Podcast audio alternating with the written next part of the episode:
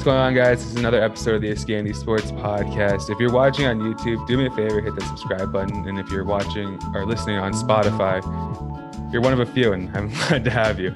But yeah, we got Alex Superman Johnson here. Alex, how you doing, man?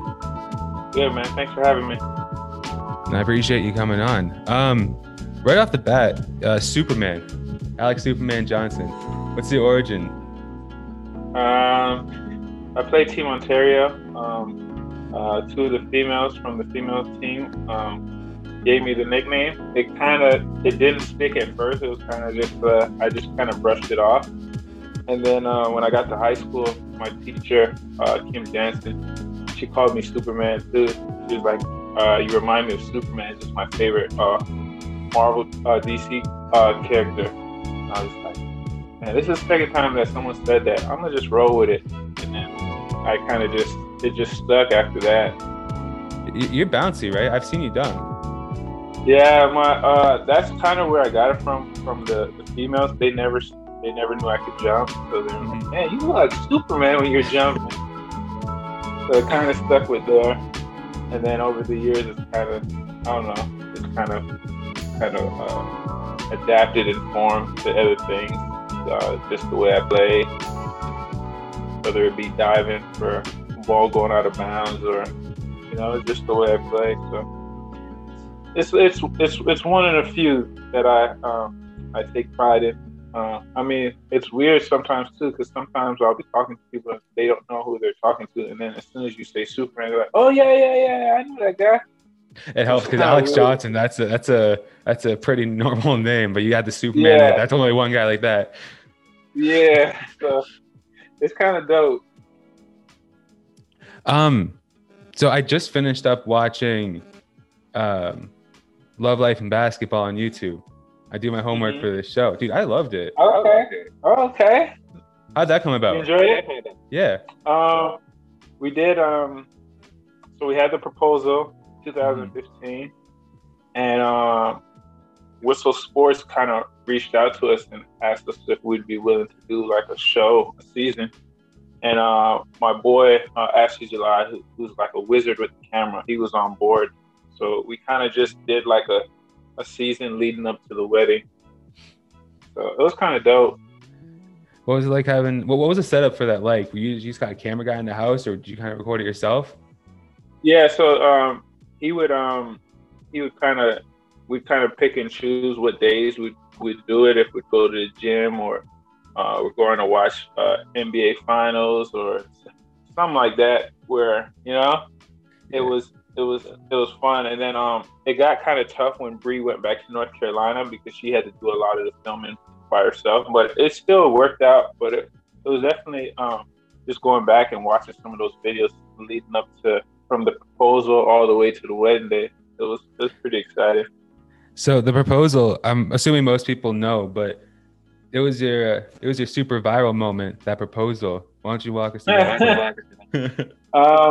So we had, I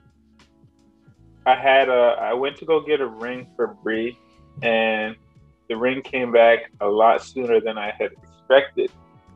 So I was just like, dang, because I didn't have all the money yet. So I'm like, damn, like, how's this going to work?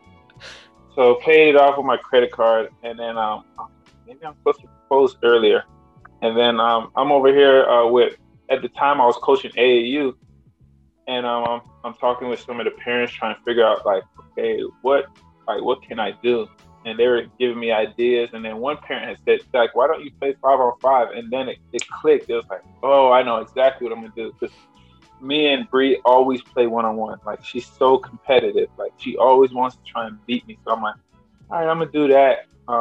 Score the first 2 buckets, fake an injury on the last one, and then have someone come with the ring. And like everything I had envisioned, like it turned out exactly like it. It was like God ordained blessing on it. And then for it to go viral, I mean, we didn't even think it was. My friend from California, he had come up and he recorded it and put it on Twitter. He's like, yo, bro, I just put this out on Twitter. It got like 500 retweets. I'm like, what? For real? I'm like, all right, let's put the whole video up on YouTube. Put it up on YouTube, and it just blew up. Yeah, 500 retweets in 2015's. You have the cost of inflation now. That's like 200,000 now. You know what I mean? It's great. And it was 500 retweets in like 30 minutes. And it wasn't even the whole video. It was just like when I was proposing. I was like, what? I was like, dang, let's put the whole video up. There's a sign right there. You know, rings coming early. We play ones. It's got to be like, yeah. She surprised, you think? Yeah, she was totally surprised. And then like it kind of, I think it was tough for her because a lot of people had gotten on her about like, oh, why didn't you help him up? And I think she was just in shock because like leading up to the whole game, like before I had left the house, I was like, man, my quad is hurting. Like, I don't know what's up with this. She's like, oh, don't chicken out now. Like, we gonna hoop. I'm like, man, I don't know what's wrong with it. So then when I grabbed it, she was thinking like, dang, I didn't end this man's career. Yeah. So I'm saying you're wrong for that a little bit. You could have just done the injury, but you planted the seed early. Yeah, because I wanted it to be official. Yeah.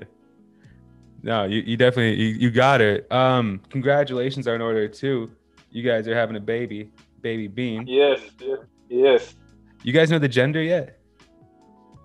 Supposed to find out the gender the 13th, so next week. You guys doing something wild for that? Everything's on YouTube. Huh?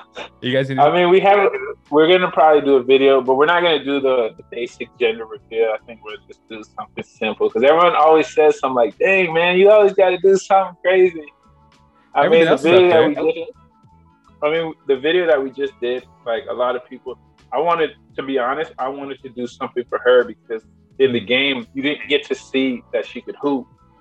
So it was like, because I told myself, she's not getting the ball. So she had shot for first ball and she made it. And I still was like, nah, it's my ball. Home court advantage. So I felt like this video that we just posted about us having a baby, I thought it was perfect for her to show, like, man, I could hoop too. Like, I'm not just no slouch. That was 5 threes or something in a row like that, just back and forth. Yeah. Your wife, she's a real hooper. Yeah. She played in Germany, France, Romania, China. So she's been around Hong Kong with me. Mm-hmm. She was supposed to play in Mexico before COVID happened, but you know how that goes. Yeah, dude.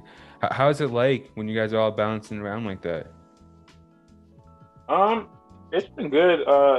As long as she's been with me, like there's been really no trouble. It's actually been amazing, especially like the setup we had in Mexico. We were in Culiacan for the Super Copa. Like they had us really nice. It was a 2-bedroom apartment. We had like an extra room just in case. You know how sometimes you need your alone time? Yeah. So it was perfect for that. We ended up staying out there longer than expected just because when COVID hit, everybody was in a frenzy, panicking, trying to get home. Mm-hmm. So we were like, man, I'm not going with that rush. Like, I'm going to wait till it calms down and then leave. So we waited like maybe 4 or 5 months before getting on the plane. Yeah, I mean, your girl's already there. Everything seems good. Yeah, you can wait. Yeah, it's a good choice, definitely. Man.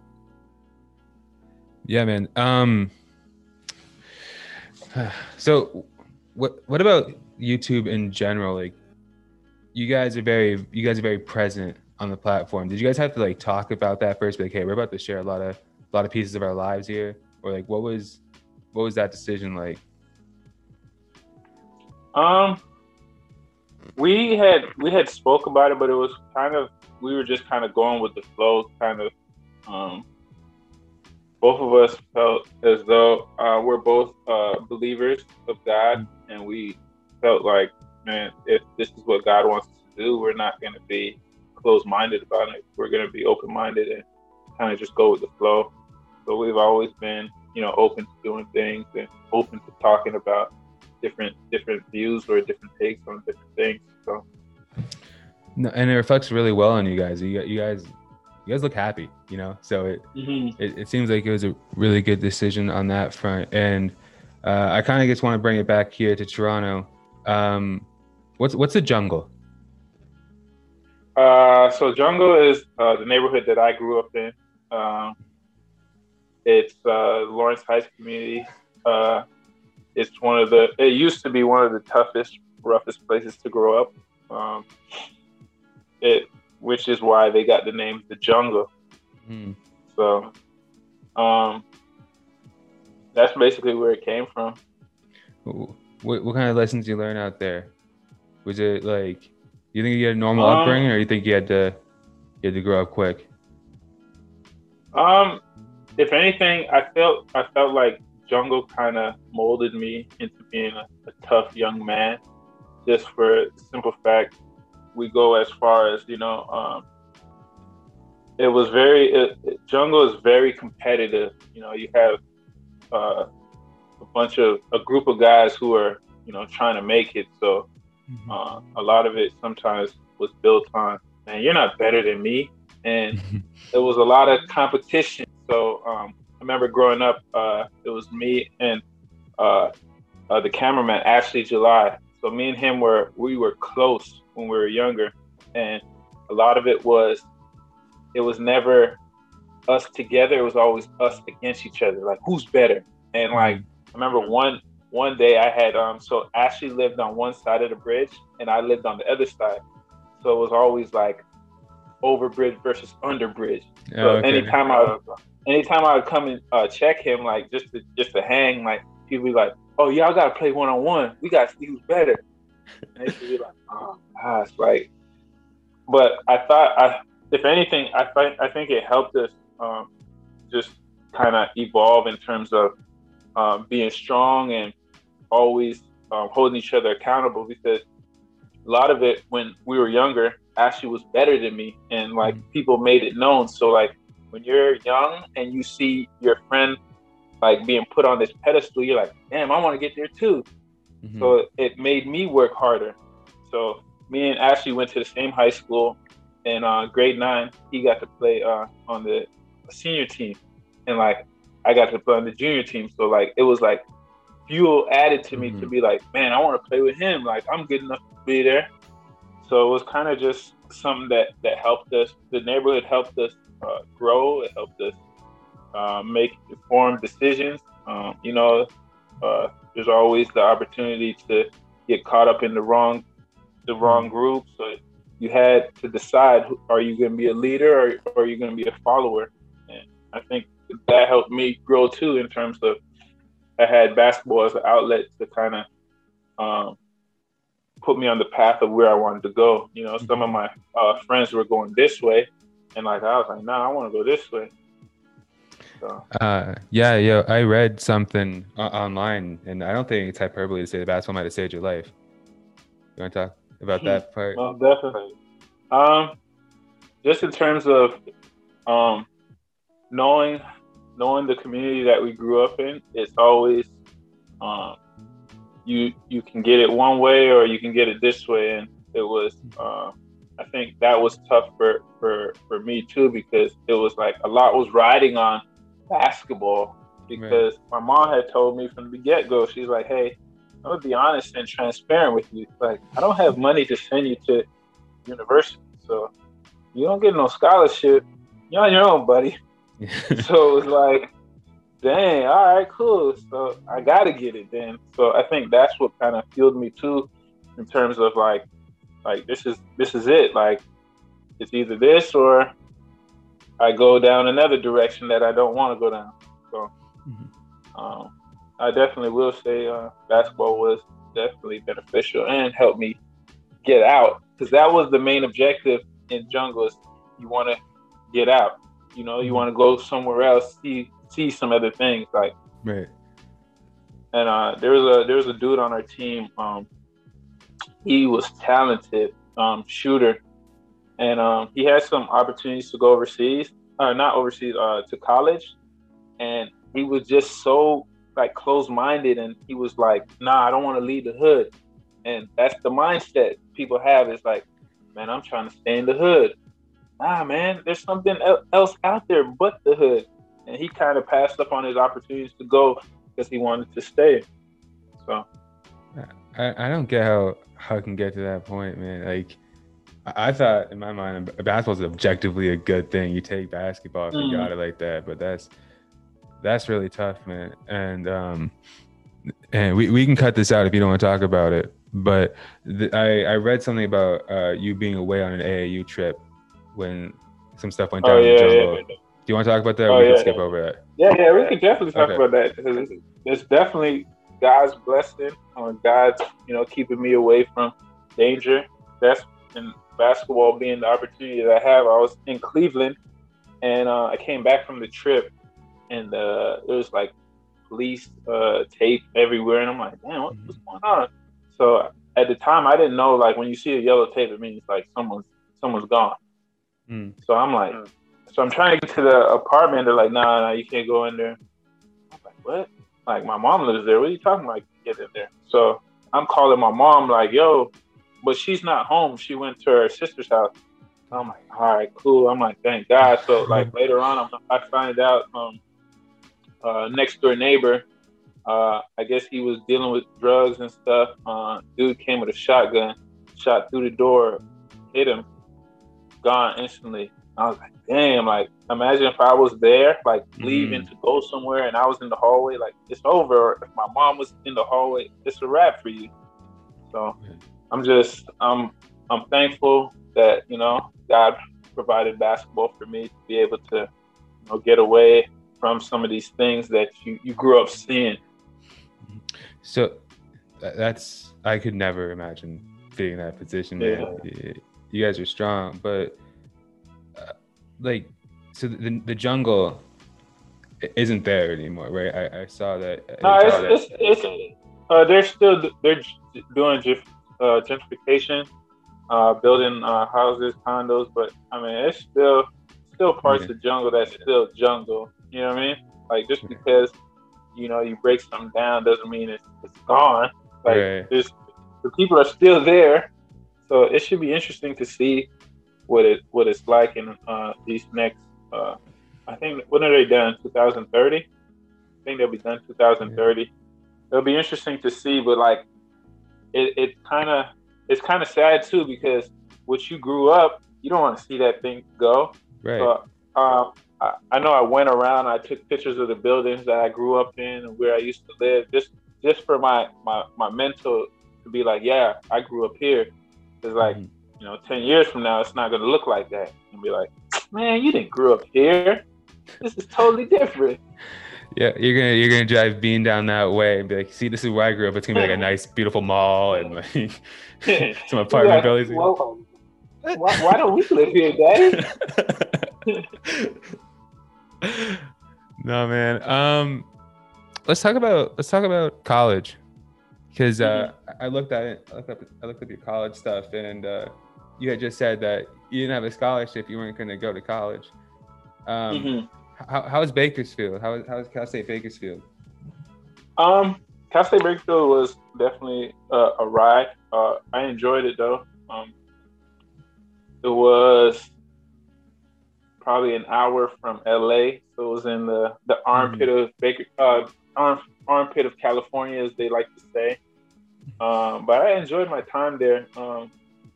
We had amazing coaching staff there, guys that held you accountable.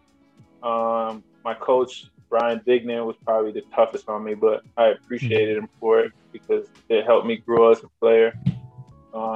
The coach from Last Chance U was on there, John Mosley. No way.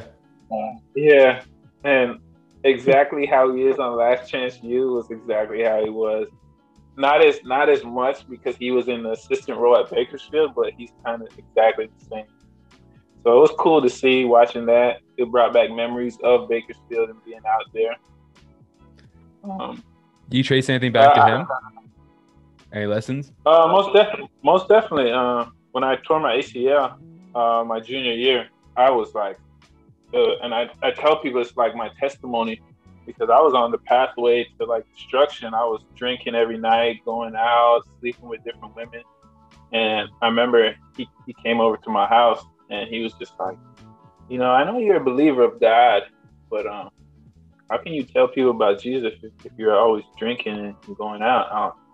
And like, I didn't hear his voice, but I felt like I heard God's voice, and it kind of woke me up, and it kind of got me back to the things I did. Like, all right, man, I need to get back to rehab. I need to get back to the grind, because that's who I am. Like, drinking Thursday, Friday, Saturday, Sunday, that's not me.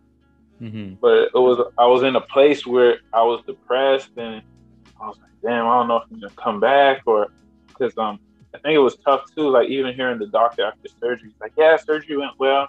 Just want to let you know, you probably won't be as good as you once were. So, and like, to hear that coming out, like, you don't want to hear that. You're like, I'm trying to hear that. I'm trying to hear, like, yo, man, all right, surgery went well. Like, here you go, man. This is the path you got to take. It's gonna be a tough one, but you're gonna get back there. That's what you want to hear. You gotta find that doctor and tell him, hey, guess what? You were wrong. Yeah. So, and I think hearing Mosley tell me that kind of got me to the point where I was like, you know what? I'm not gonna be what I once was. I'm gonna be better than that. And it kind of got me to grind even harder. How do you like the documentary on Netflix? Is it a trip? Were you always gonna be a fan no matter what? Because that was the first Last Chance U I ever seen in football or basketball. Yeah, I love that, man. No, that was my first time watching it too. So it was interesting. It was exactly what you needed to see, and it showed like the grind. It showed the struggle. It was. I thought it was genuine. Mm-hmm. You know, I enjoyed it. I wouldn't mind seeing another one. I don't know if they're going to do another one with his team, but I wouldn't mind seeing them like kind of build on it from the basketball point of view. So it's not theatrics. He's like that. He's that guy like that. Yes. Yes. Does he really never cuss? Nah. He's always been like that. Wow. Yeah. And it's funny too, because like his theatric stuff, like jumping off the wall and stuff, I've never seen that before, but he's always been like, he gets real adamant where he was like, man, I'm trying to do this. I'm trying to do this for y'all. Yeah. Like, he's always been like that. I remember we had a situation where we played Oregon State, and we were playing bad, and he came in halftime just going off, and he was just, so that's who he is. You know, if he sees something he doesn't like, he's going to speak up on it, and he's going to voice his opinion on it. So you think his role right now makes sense? Do you think he's going to stay at a JUCO level? It seems natural to him being there. Yeah, and he's always been one for trying to help the people that are struggling or guys that have been counted out. So I think he fits into that role. I'd love to see him on the NCAA level, but also, when you get to that level, it becomes not so much about the kids anymore. It becomes about wins and losses. What have you done for the program? So I think he, right now where he's at, he's got a good little, he's got something good, and he should definitely keep rolling with it. I just hope he finds a way one way or another, if it's coaching, college, NCAA, or other way, just to get the bag from this. You know what I mean? Like, he's got spotlight on him. Like, I think he deserves the money. You know what I mean? Definitely. And I think it's always, he's always been true to his faith, and you know, he's always gonna roll with what's gonna work for him and his family. But I wouldn't be surprised, you know, one of these days to see him on the big stage with the NCAA team. It'd be interesting to see like what changes with him, because you know, like that level is a lot tougher. He seems like he has a really strong spine, though. I've never met him. You know more about him than I do, but I feel like it'd be hard to change that guy. Nah, for sure. And he's always been the type to like want to do it his way. So, like for example, like he talked about it. He was on live yesterday. He was talking about the whole lifting after the game stuff, and like nobody's gonna change him from doing that. Like, hey man, coach, that's weird. You think you should do that? Nah, I'm gonna do it that way. I'm gonna do it this way because this is what I think and I believe. So he's always been like that. But one of the coolest assistant coaches, when he talked about it on the thing about being, he was like, yeah, when I was NCAA, I was one of the cool assistants, you know, your friend. He was like, you know, now I'm a head coach. I got He's like, I gotta be tough. You vouch for that? You vouch? He's the cool assistant coach? Yeah. He was like a comedian. Like, he would come on trips and just crack jokes on guys, imitate. The funniest part was when his team was imitating him, because he's always been the type imitating someone else. So it's funny because, like, he's done that to me. He's like, he'll come into the air. I remember we was flying from Utah State. He came in walking like me, trying to talk like me. He's like, yeah, Alex Superman Johnson, I'm Canadian. I'm like, bro, I don't talk like that. Like, what are you talking about? So it was funny to see, like, somebody imitated him. Dude, but that was the second funniest part of the show. I think the funniest part of the show is when we're a bunch of African American men and Mark. He really is a comedian like that. That is. No, he's hilarious. I remember we'd have battles on the plane. It's like I would tell him, like, bro, your phone doesn't work when you're up in the sky. And he was like, bro, it works. So I'm finna send you a. He said, I'm finna send you a text message right now. I said, bro, it doesn't work, man. He's like, all right, watch. I said, bro, you can't be using your phone while we up here. He's like, watch. I'm gonna send you a little email. It used to be fun, man. He's a character. But eventually you had to leave. You had to leave Bakersfield and you transferred out to NC State. And dude, I looked at your schedule. That was a wild year. Yeah, it was. Go ahead. I said I definitely think that that's the schedule that kind of got us into the NCAA tournament. Like, that schedule was kind of tough. You guys played Duke at Cameron, UNC, Syracuse, Virginia, and a bunch of just ranked teams at the home stretch of the season, too. Your first year there, did you have a time to get adjusted, or they just kind of threw you in the fire like that? Because that was a hard schedule. Threw me in the fire because it was actually Coach Godfrey's first year there, so it was like, man, they were looking for results. Nobody really was talking about NC State. It was kind of just, you know, Duke and North Carolina. So we kind of wanted to change the culture of that. And first year being there and being able to go to a Sweet 16, I thought we did a pretty good job putting NC State back on the map. You guys had a good run in the tournament.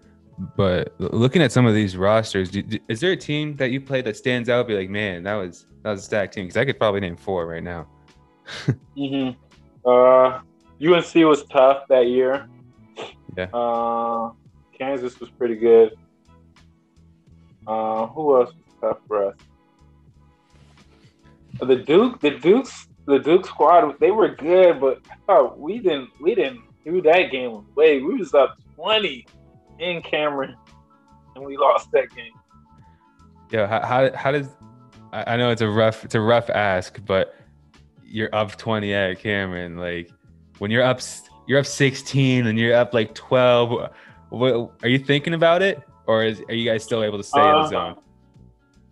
I think what happened too was that a lot of the starters got into foul trouble early in the first half. And it hurt us in the second half. I think three of our starters fouled out in that game. So it's tough because we're asking freshmen to come in and play at that caliber. And it's tough. It's tough playing at Cameron if you're not built like that. It's tough for you because you're like, oh man, what's going on? Especially like when they go on runs and Cameron crazies are going crazy. It's like it gets to you now.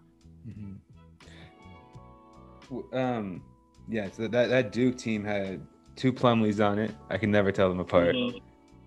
Austin Rivers and Seth Curry. Did you like at that time? I don't even think Steph was that popular yet. Maybe he was coming into his role, but did you guys? Yeah, he played well that game. I think he finished with 30 that game against us. Just making shots, yeah. Yeah, he's like his bro, man. Just a tough shot maker. Like I remember one time he came down in transition, he pulled up and my hand is in his face and he hits it, and I look at my coach and I'm just like, bro, what else can I do? Like, what else do you want me to do? Man, he can't see the rim, and he's still hitting. So you guys, you face a lot of star power in your 1 year at NC State, but you think your toughest matchup came up at Bakersfield? My toughest matchups?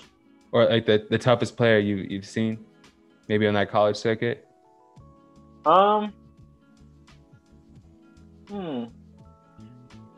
I'm thinking about PG. Paul George? Yeah. Yeah, he was a beast. He was a beast. I forgot about that. Man, when we went up to Fresno, and our coach was talking about him before the game. He's like, yeah. At the time, he's only 6'5". He's like, yeah, there's 6'5", PG. He could play multiple positions, 1 through 4. Supposed to be top 10 in the draft. I'm like, all right, cool. Man had 17 at the half. Yeah, he's a league. Yeah, he's definitely a league. Well, we played some other tough ones too. Patty Mills. There was this guard from San Diego. He's probably one of the toughest guards I played. I think his name was Brandon something. I can't remember his last name. It's one of the toughest guards I've ever played against. Yeah, I think a slept-on Canadian that I'm wondering if you have any sort of relationship with. You played him at Syracuse, Chris Joseph. Oh, yeah. You guys too. Yeah. It was dope. We actually played against each other for Team Ontario. So he played Quebec, and I played on Ontario. And we actually beat him in the Canada Summer Games. So he saw early Superman. Yeah. Origin of Superman. So before that game, he's like, I owe you a L, right? I'm like, what you talking about? He's like, yeah. I was like, I didn't forget about that game a couple years ago when we were younger. I owe you one. And this is the time Syracuse was ranked number 1, so they came in. That was a tough game. They had Michael Carter Williams and Deion Waiters on that team too. Deion Waiters was coming off the bench. He had 26 off the bench. Yeah, he was real. Hey, Chris, man, he dropped, I think, close to 30 in that game, if I remember correctly. Yeah, he shot the ball really well. Man, but you had a leaguer on your team as well, Lorenzo Brown, right? Is that the Raptors, Lorenzo Brown? Mm-hmm. We had potentially four, both supposedly NBA stars. So we had Zoe, Lorenzo Brown, CJ Leslie, Richard Howe, and then CJ Williams. CJ Williams played in the league a little bit too. Oh, so. I think I maybe know Lorenzo Brown because of the Raptors thing, but yeah. So what's it like being in the locker room with that guy? Because I'm not going to sell you short too. You were right there on the cusp as well. So you guys had a super talented team. So, actually, Lorenzo was my roommate. So really? It's always been, we still talk to this day. It's always been cool. I've always thought he should be in the league, even to this day. His athleticism, 6'5", big point guard, play off the bounce. I think the biggest thing on him was the knock was that, he can't shoot it. But I definitely thought he's improved, and I thought he was gonna be one of those guys the Raptors bring along, dude. You said he's a big point guard, and maybe him a little bit better than everyone else, but that shot seemed fine to me when he was at the Raptors level too. Yeah, so it's surprising they didn't bring him along. Most definitely, and I felt like the Raptors was the perfect spot for him too, in terms of being a D-League guy and then bringing him up and along, because they've done it. Pascal, Van Fleet. Who else did they have that they brought along? Yeah, I mean, Boucher. Malachi had a stint this year. So it's a lot of the guys that are in that G League system, they get taken up to the Raptors. And I felt like the Raptors is like perfect for a guard. If you're a point guard, it's perfect system for you. Man, they're starting backcourts less than 6 feet tall. Like, they'll give you a chance. Yeah. So, but I guess something else was in the works for him. Right now, he's in Turkey. He's doing his thing. I haven't talked to him about making it back to the league, but I'm sure that, you know, that's always the goal and the dream, because once you've been in there, you're like, man, I want to get back in. Yeah, man, and I'm rooting for him as well. I actually enjoyed watching him play. And there's another guy kind of stuck on the bench right now too, Paul Watson on the Raptors. There's talent in Toronto that they'll work on somebody. I guess they can't bring along everybody, but it must be nice knowing that if you're in Toronto or their G League, that they're going to give you a chance. You know, I mean, I feel like a lot of these other places, they just have to fill out a roster. But I think the Raptors, you know, they bring guys along. Well, you had G League experience. It was the D League at the time.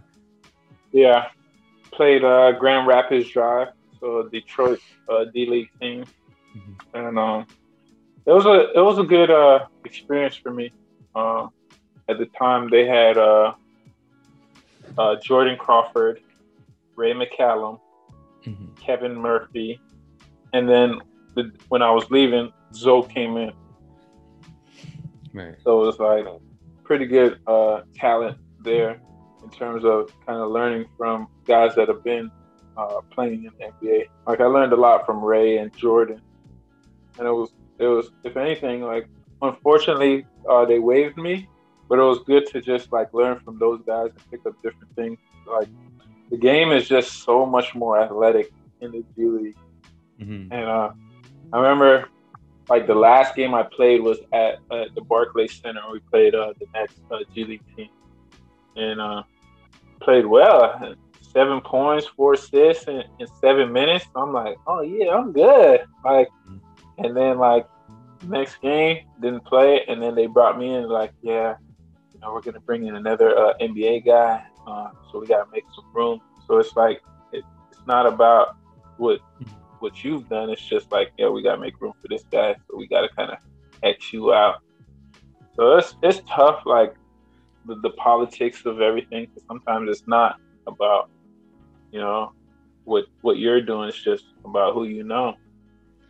And yeah, dude, our guy Simi Shitu from around where I'm at, I think they're doing the same thing with him right now, and he's got serious talent. And I think his last game before the regular season, he was he put in work. I think he had like a strong double-double, let it come back in the fourth kind of thing, and then, all right, see ya. Like, just after the game, like it doesn't. I think kind of. I think guys have their mindset up there in management. It doesn't really matter what you do at some point. So for sure, because I know, like, it's like, especially like if you're a lot younger, they're focused on the players to develop.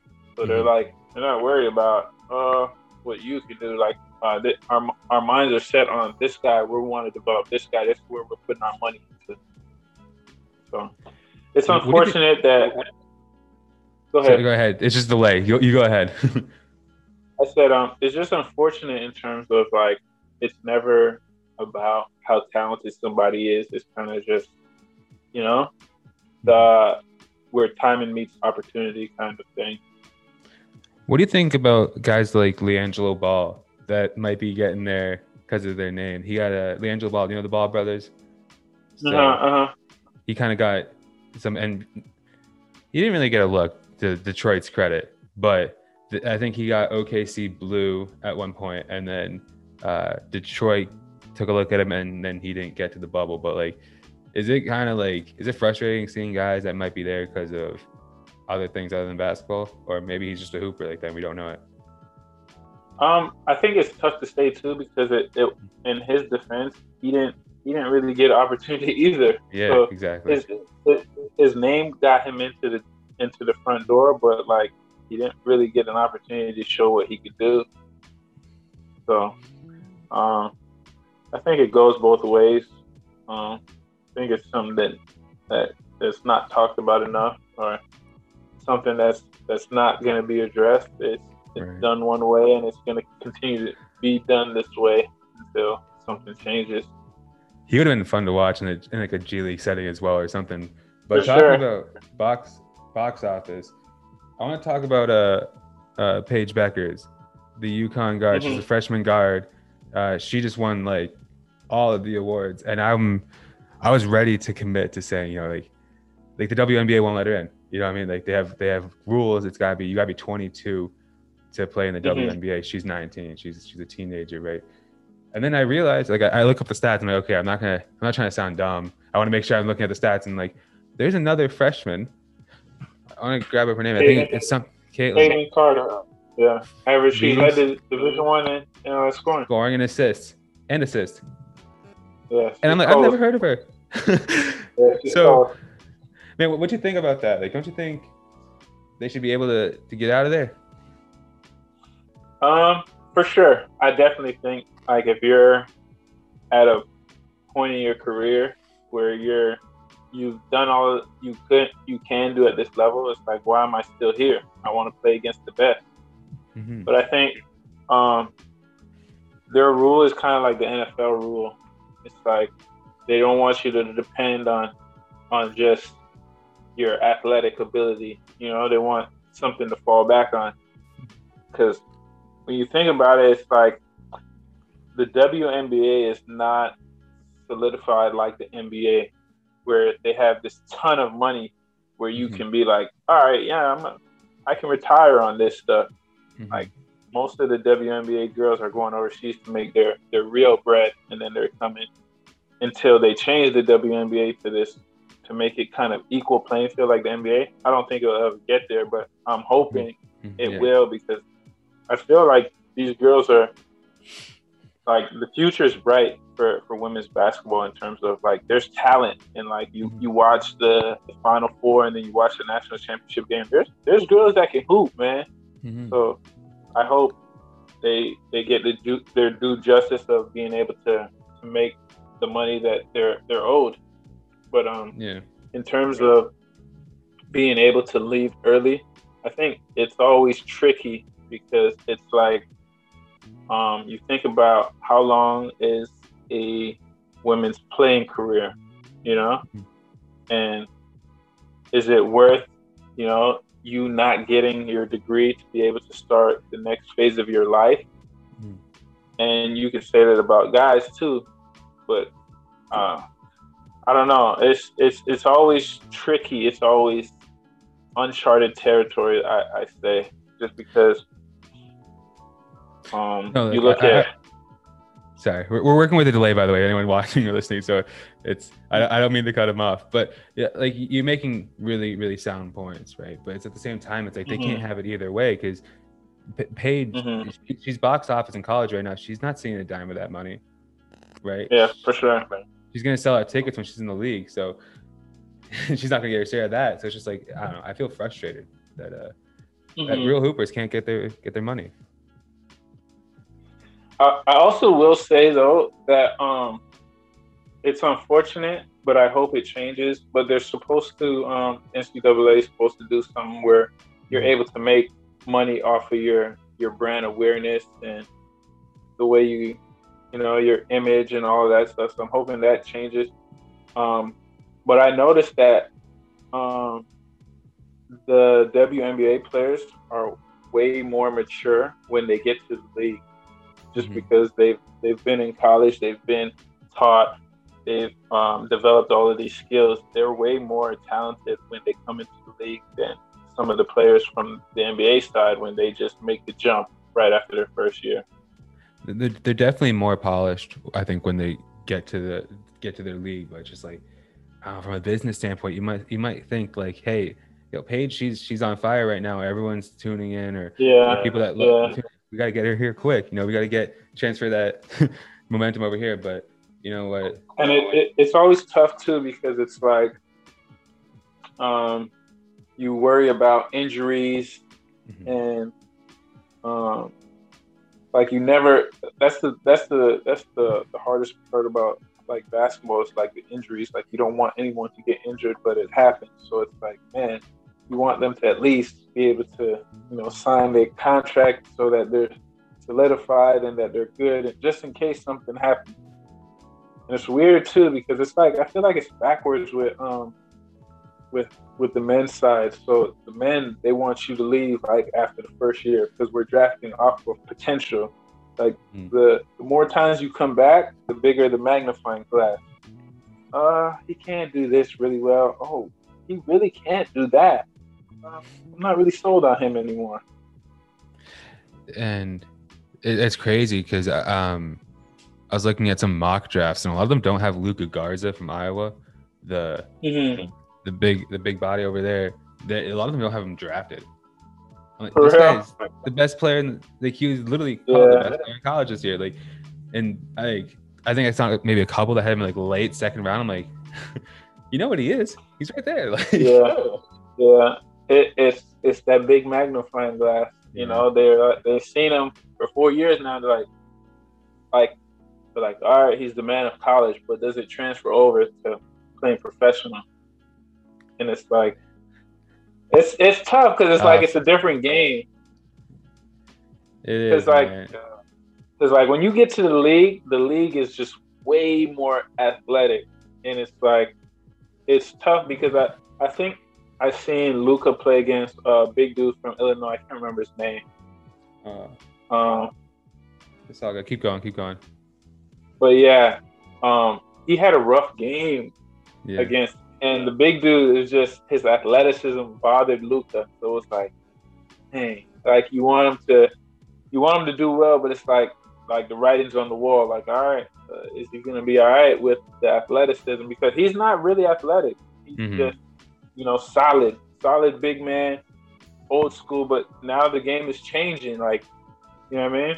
Yeah, I mean, one way or another, I think that guy's gonna have a fantastic career. He's gonna make money somewhere. He's a hooper. So now you take take this now. We take Luka and Timmy. Who are you taking? And it's funny to say, mustache. But Timmy will probably get drafted higher than Luka. Yeah. Yeah. Just because my favorite player on that Gonzaga team was Kispert. Was it Kispert? Oh my God. Yeah, Kispert. Yeah. I like his game too. They might have 4 guys on that team. Yeah, it's crazy. No, but keep going. You're talking about Garza and Timmy. Yeah, so who are you taking? And if you're a GM, who are you drafting? I have a soft spot for Luka. Luka has the better resume, but Timmy's probably on potential, he's probably going to be the better NBA player. And it's crazy because Luka's his resume is probably longer than Timmy's. You're like, oh yeah, this is a no-brainer. Like, look at this. Look at Luka's accomplishments. Like, there's no way. Yeah, it's tough, but yeah, it's tough. I mean, I feel for the guy. Cause what more could he do? Because he's probably got people in his ear being like, "Yo, just stay one more year." Okay, that year was a down year. One more year, and he gets all 4 years, and now he's. Oh, but man, you're kind of old for the NBA. Like, what? For sure. It's so weird, yeah. Alex, let's talk about you, man. Let's talk about you. All right. I don't know if you're about to go on a riff or something right there, but this is about you. So. What about the? Yeah, this was fun. You having fun still? Okay, but what about you played for the NBL and the CEBL? So we're getting domestic here. Any sharp contrast between the two? The NBL I would say is a little bit more competitive than the CEBL, just for the simple fact that there's more Americans allowed in the NBL. Mm-hmm. So. It was always you're battling against 7 to 8 U.S. guys instead of two to three. Yeah. So it was always one of those where you had to kind of bring it to the game. The CBL was solid. It just wasn't as competitive as the NBL is. You think something about being in the off season maybe as well? Guys are a little bit more lax, or you think it's talent? That could be it too. I know guys had signed contracts during the summer, and nobody's really trying to get hurt. Because I remember my first year playing, I had signed like early, like I think in beginning of ending of July. So like my whole mindset now going into the games was like, yo, don't get hurt, bro. Don't get hurt. Yeah, no, I would imagine. And it seems to me that like those, I don't know, something about the CEBL. Maybe they just have better marketing, or they're more. They seem like they have like their marketing is on like 100. Like it just looks cleaner. Like everything, it makes you like, oh, what's that over there? What did they just do? Like it just seems like they have like a good marketing team. Like just how the stuff comes out, it just looks like official. Yeah. Like, not to bash the NBL, it's just not as good. No, and that's probably what it is, because like you said, like I wasn't even aware that there was more Americans in the NBL and that, but yeah, no, because I looked around and it seems like all the noise of the CEBL. Mm-hmm. Yeah. What do I want to ask you about the CEBL? I mean, I had other questions. I'm blanking. What about between the two leagues, is there any one game that like really stood out to you that you thought like, yeah, this is Canada basketball is tough right now? I would say that they did a good job with the bubble they had last summer, in terms of just how quick it was, how they put it on, and the talent that they were able to get into that little bubble tournament. It was pretty good. I thought they did a good job, CBL. In terms of it's always hard to kind of compare the two, because a lot of the Canadians that are playing in the CBL don't play in the NBL because maybe they got jobs elsewhere. Mm-hmm. So you don't see as many Canadians as you do in the CBL as in the NBL. What you got lined up next, Alex? What are you thinking, like next season, or? Right now I'm just focused on. I don't know if I'm going to do the CBL, but right now I'm just focused on the FIBA 3X3. Mm-hmm. We got an opportunity to maybe qualify for the Olympics coming in May. Mm-hmm. So we have Olympic qualifier. I think it's May, end of May, in Austria, and then we'll play for a chance to make it to the Olympics. And we were just talking right before, and you just got back from Qatar. Hooping in Qatar, like was that ever on your mind? Sorry. I think we lost it. No, it's all good. You can hear me now? Yeah, we're good. Yeah, I was just asking before we got on here. We're talking about hooping in Qatar. You just got back. What about that experience? Like, you think basketball ever going to take you there when you were in the jungle? No, definitely not. I've been blessed to be able to travel to these different parts of the world, just bouncing a basketball. It's been a fun journey, and I'm enjoying it. It'd be kind of dope to go qualify and then go to the Olympics. That I was just thinking about that, man. Like, kid from jungle about to go to the Olympics. That'd be insane. I'm hoping we can do it, man. Like, the teams that we played in Qatar, two of those teams that we lost to are in our bracket for the Olympic qualifier.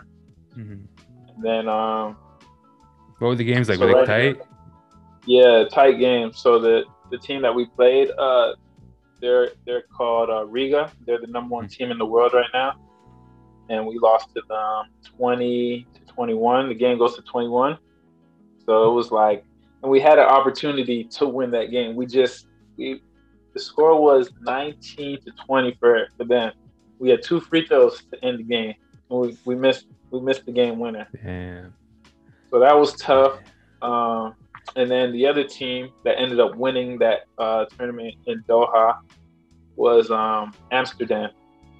And that was a hard fought game. We were up 12-8. With a minute to go, and we lost the game. So I think the hardest thing about the FIBA 3x3 is just it's so unpredictable. Like, it's not like 5-on-5 where you're like, oh yeah, we can beat this team. It's kind of like who's hitting, who's playing well. But 3v3 at a high level, is it more tiring? Oh, it's exhausting.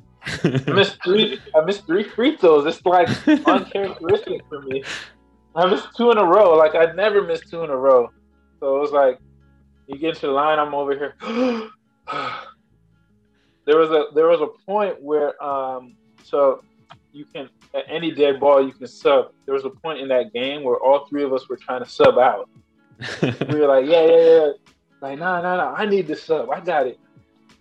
How many got on the bench? So, it's just one.